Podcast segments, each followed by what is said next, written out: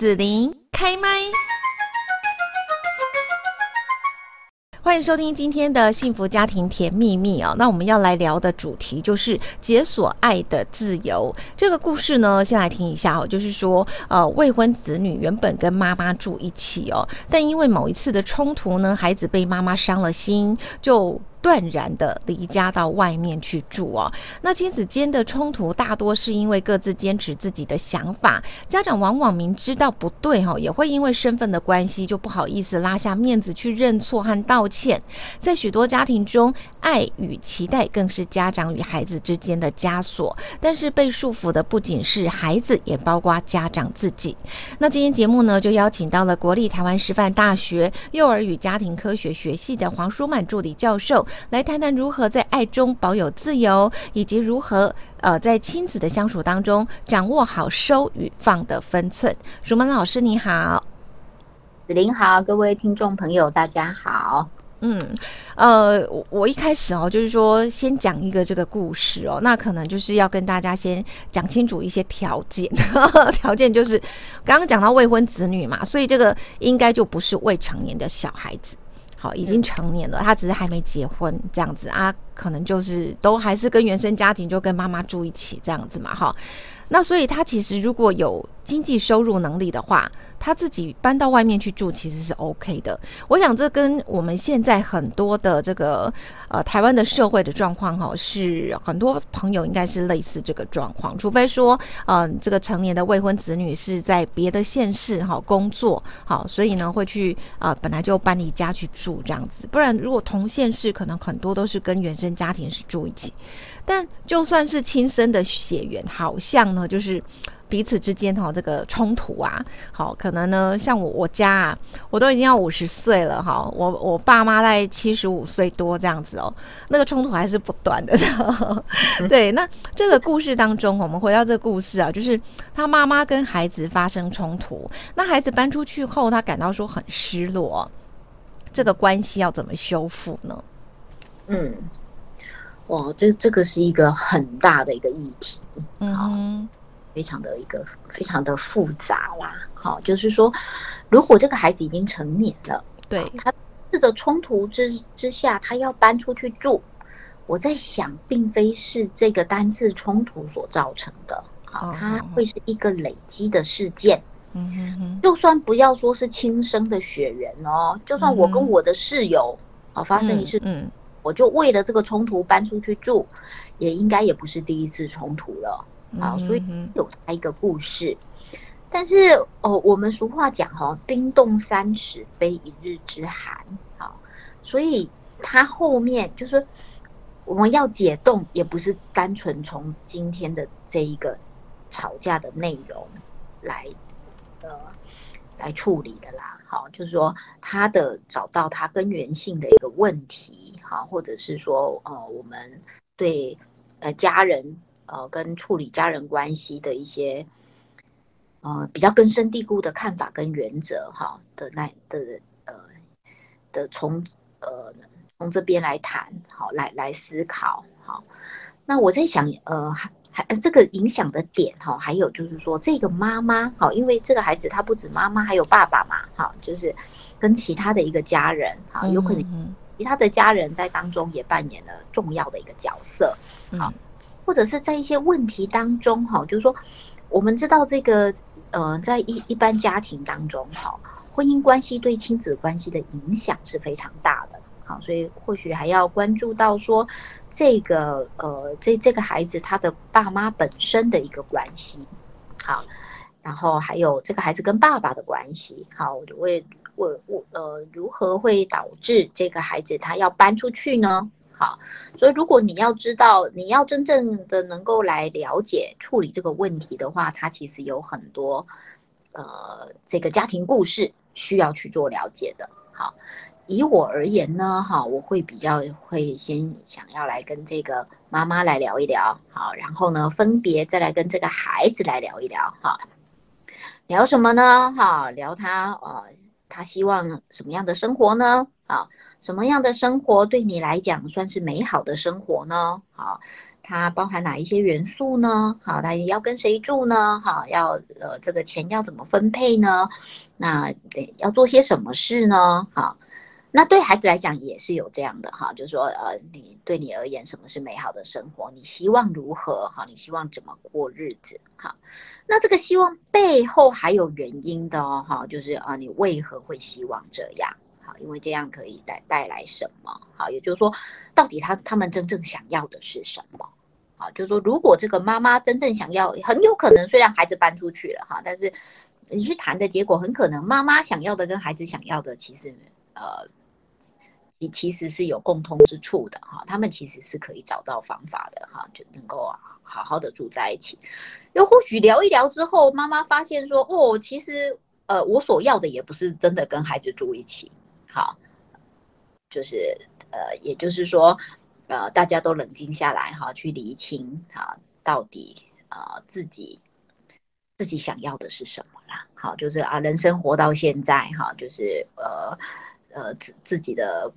呃的过去啊的站在过去的基础上，你去看未来，其实想要一个怎么样子的一个生活？好，因为这个亲子相处有各各种的可能性啦。好，所以就假设有一段时间孩子出去闯一闯，好，那有一段时间的这个孩子要回家，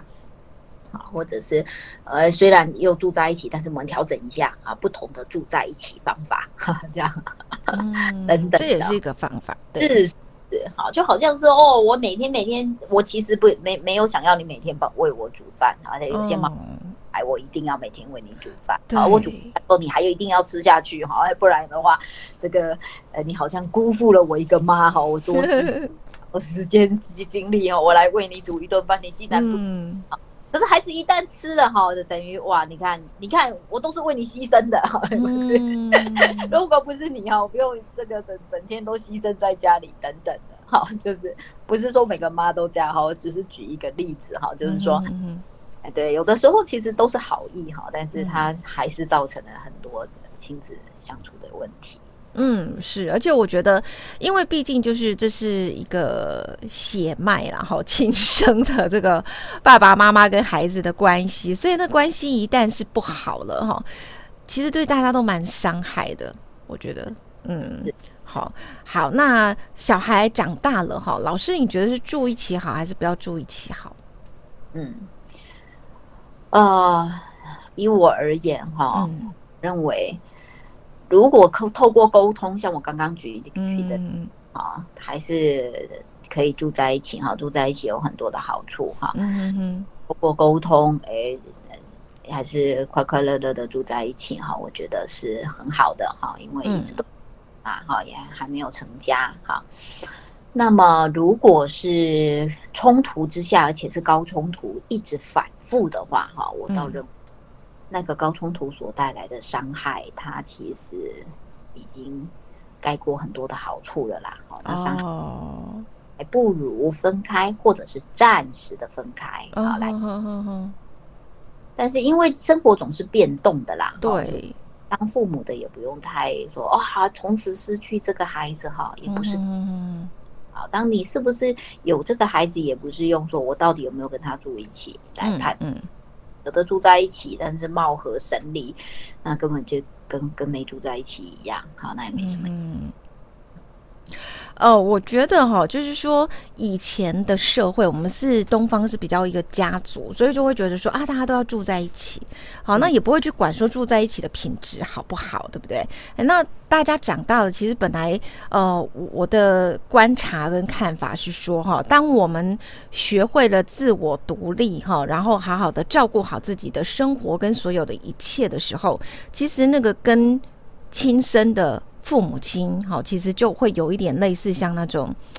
人格独立切断的感觉，那你就有很多的想法，哈，跟生活的啊风格啊，哈样态啊，可能跟爸爸妈妈就会不太一样。好，那那这时候有时候你沟通不好，就是会有一些冲突啦，哈。那当然，如果说你们沟通好，大家住在一起是 OK 的，对。那可是呢，如果说以这个西方哈这样子来讲的话，他就强调强强调说独立嘛，就像我讲的是，已经有自己独立的一个状况跟风格的时候，你难免跟家。家里哈，这个上一代的沟通就是比较会有一些冲突的状况，所以不能够用住在一起或不住在一起比较好这样去看。那我们就看到冲突的本身哈，有时候他可能是因为各自坚持己见。就算呢，呃，这个家长知道不对了哈，然后好像也就当做没这回事哈，甚至跟对方说对不起，他都都不会讲这样子哦。对啊，那亲子之间是任何事都能够去化解的吗？嗯，还是没办法。呃。我通常会劝父母啦，哈、嗯，就是说，我们事实上，我们养孩子，我们其实是希望孩子独立，哈，嗯，因为没有父母，他希望孩子一辈子赖着我吧，嗯，我们希望他能够人格独立，哈，那希望他将来他学有所成，嗯，他也经济独立，好，那他呃自残也是好事啊，哇，他能够防止表示他有。更有承担，对他，他已经能够达达到有这个能力了哈，应该要搞的好。那但是到底要要不要住在一起哈？我引这个美国学者哈，我们在做家庭研究一个很有名的理理论哈，Dr. David Olson 哈，他所研发的家庭环形系统、环形模式好的这个理论，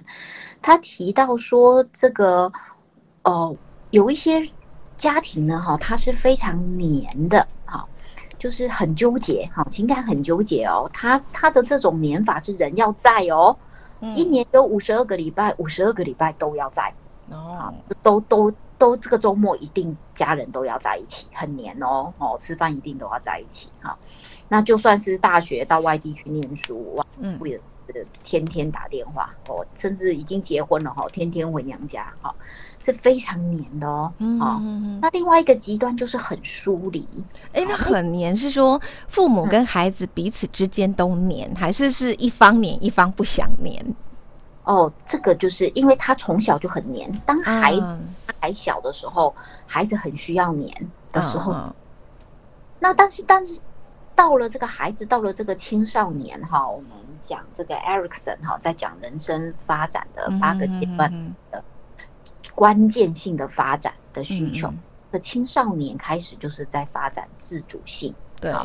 孩子年纪大的时候呢，哦，年年龄越来越大，他需要一些自主性的时候呢，哈，他其实会想要发展一些他自己跟家庭、跟父母不同的，好，或往外发展，或想要试看看，好，想要独立，哈。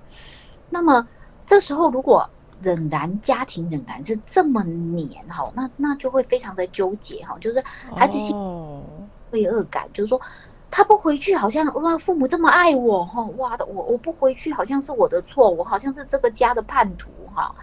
但是他真的回去，他其实他他想要做一些不同的事情，好，他发现。他他得要花一些时间，哈，他可能要去呃他朋友那里，或者是他要花一些时，或者是他得到一个好的工作机会，但是他不是在本地，啊，他很想要去国外试看看，等等的，哈，但是在很黏的家庭里面，他会有一些阻碍，哈，对孩子的各个人的发展各方面的哦，心里面或者是他的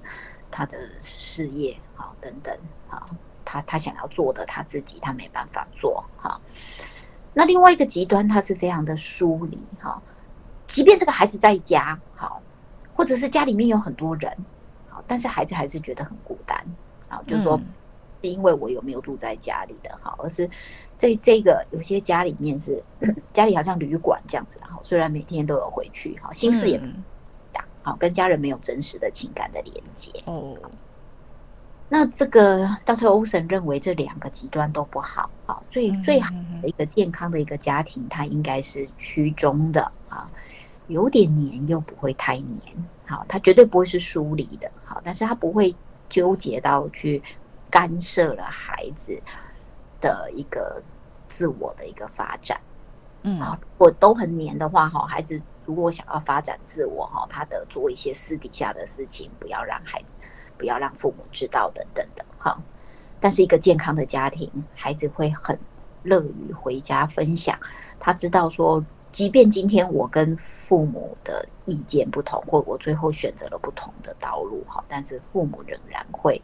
他仍然会听，啊，父母也会表达为什么他要这样子，为什么他要这样坚持这样讲，嗯，他的好意在哪里？好，但是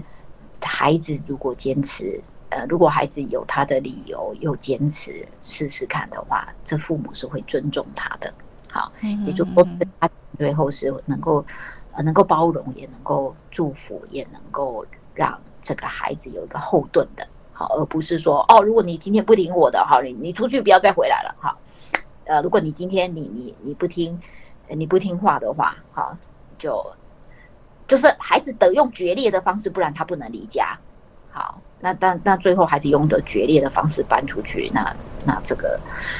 呃，这这个就已经伤害了啦，哈，就是两，嗯、也不是只伤了父母，孩子本身也是伤啊，哈，嗯哼哼哼哼。是好，那呃，其实哈，家庭我们都希望说大家的关系是好，但难免呐，哈，家庭就是会有这一些的冲突存在哦。那对很多家长来说，因为我们刚刚有讲到这个故事，就是说，呃，可能要去跟孩子道歉啦，或等等哈，那。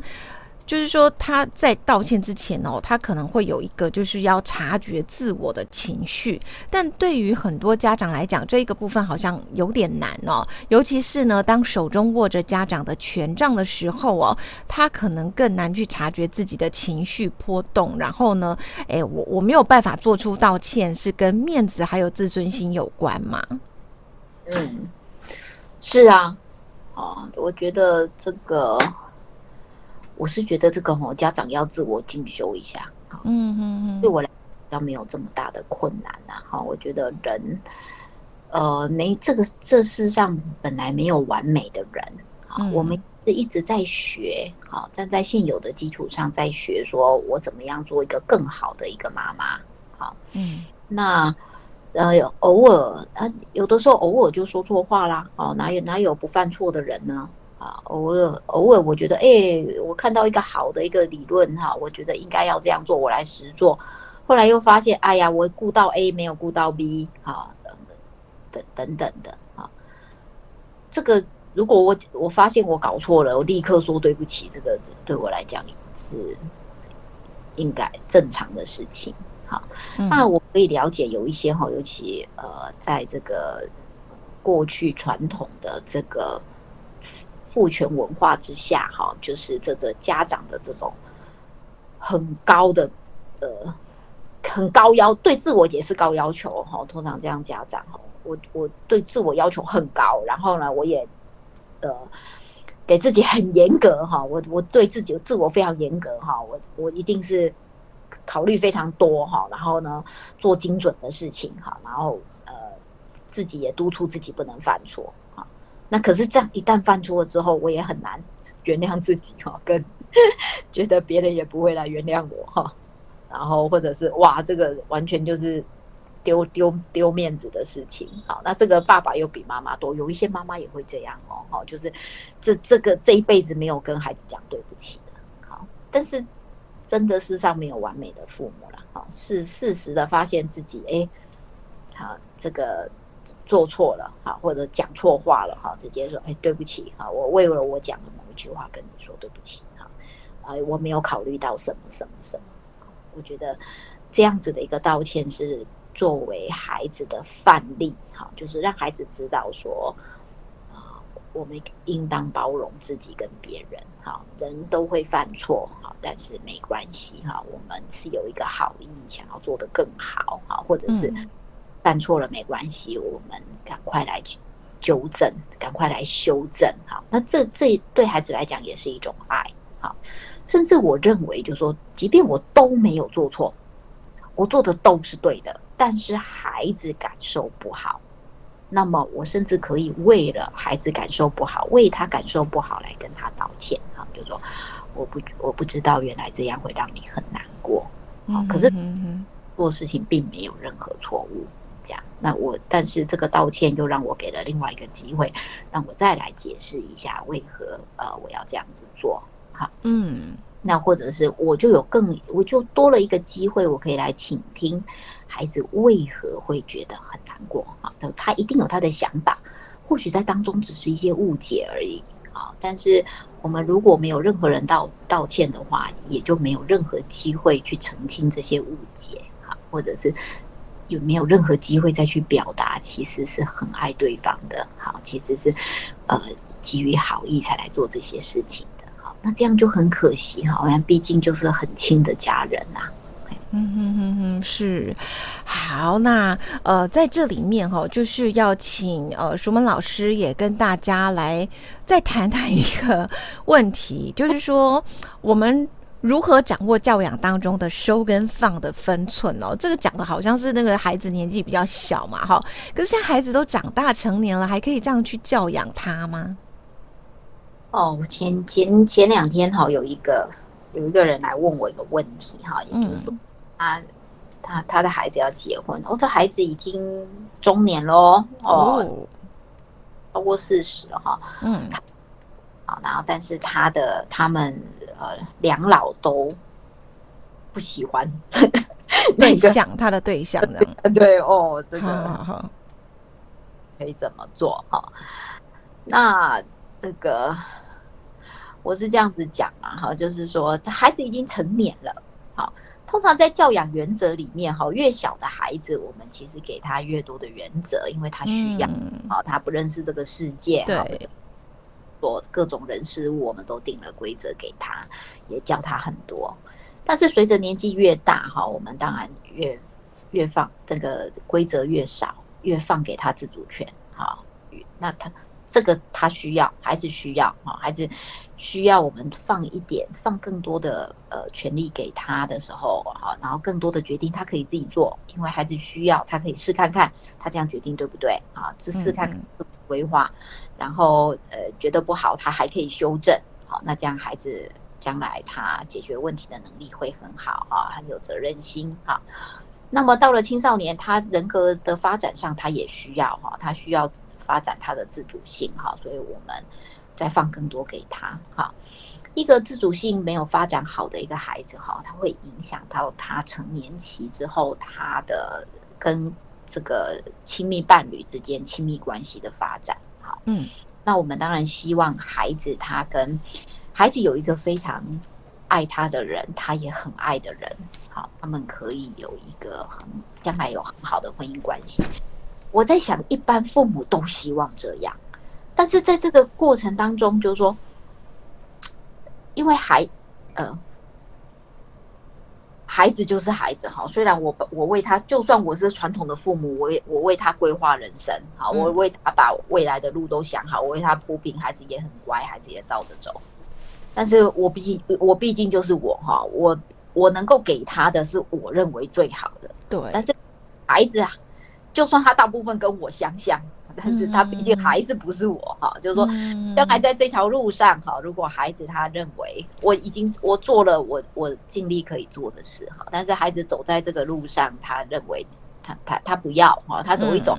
适合他，他不要啊，或者是我已经把这个择择偶择偶条件哈，将来婚姻最稳定的择偶的原则是什么哈？那怎么样会对你最好哈？那我相信我讲的都一定是为他好哈，而且是正确的哈。像我这个专门在研究这这个议题的，我都讲的都是正确的哈。对。但是最后孩子所选择的哈，我们其实说穿了，我们其实只能尊重他啦。好，今天孩子看看孩子哈，如果孩子今天为了我哈，他就说啊，他这个好，我都听你的。好，然后呢，然后我要为他的下半生负责吗？我我教养就是希望他独立嘛，能够自我负责、嗯、是，然后，但是如果他今天就是他就是一个，我无论如何你你我就是要跟你倒着走，嗯嗯嗯，所以他我他就不听我的哈，那这样又有什么好处呢？嗯，或者是像我刚刚讲的哈，如果走到一个他需要决裂，他才能够离离开这个家，那这样有什么好处呢？然后他不嗯嗯嗯目的呀。好，所以建议都会建议啦，哈，然后好，这个都尽量表达我是很爱你的，哈，我给为你考量很多，所以我才给你这么多的建议，或为你准备这些，嗯，但是最后还是会尊重这个孩子啦，啊，就是你不尊重他，其实呃，这个爱的本身哈是包含尊重在里面的。对，有。没错。他如果选的不是